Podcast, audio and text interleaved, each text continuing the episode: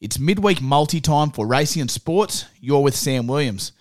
The weekend's multi saw us nail both legs of the World Cup with Brazil knocking off Cameroon and both teams scoring in the epic Australia and Argentina game. Unfortunately, the young gun Amelia's Jewel was too good for Cascadian in the Northerly at Ascot. For our first leg in the midweek multi, it's Test cricket and the dominant Aussies. We love a cage line here at Racing and Sports, and Dave Warner fits the bill nicely. Although seeing the ball well, he hasn't had the return he would like, but I feel this is the time he returns to form. To score over 36.5, you can get $1.83, and that's what we will do.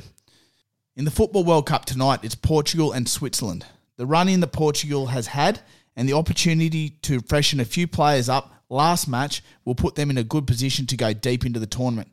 That starts tonight, and at $1.90, I think we're getting a nice price. Finally, Wednesday at Sandown. In race seven, it's pocket change ridden by Alana Kelly. He made a big impression fresh when rattling home to grab a minor place after turning a long way off the leader. Already a second up winner, and will no doubt appreciate the extra 100 metres.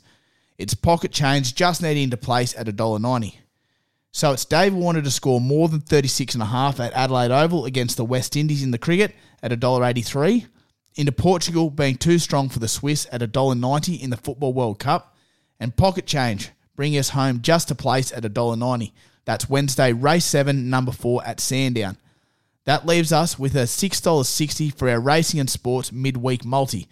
Good luck, punters, and I'll see you again Thursday for our weekend multi.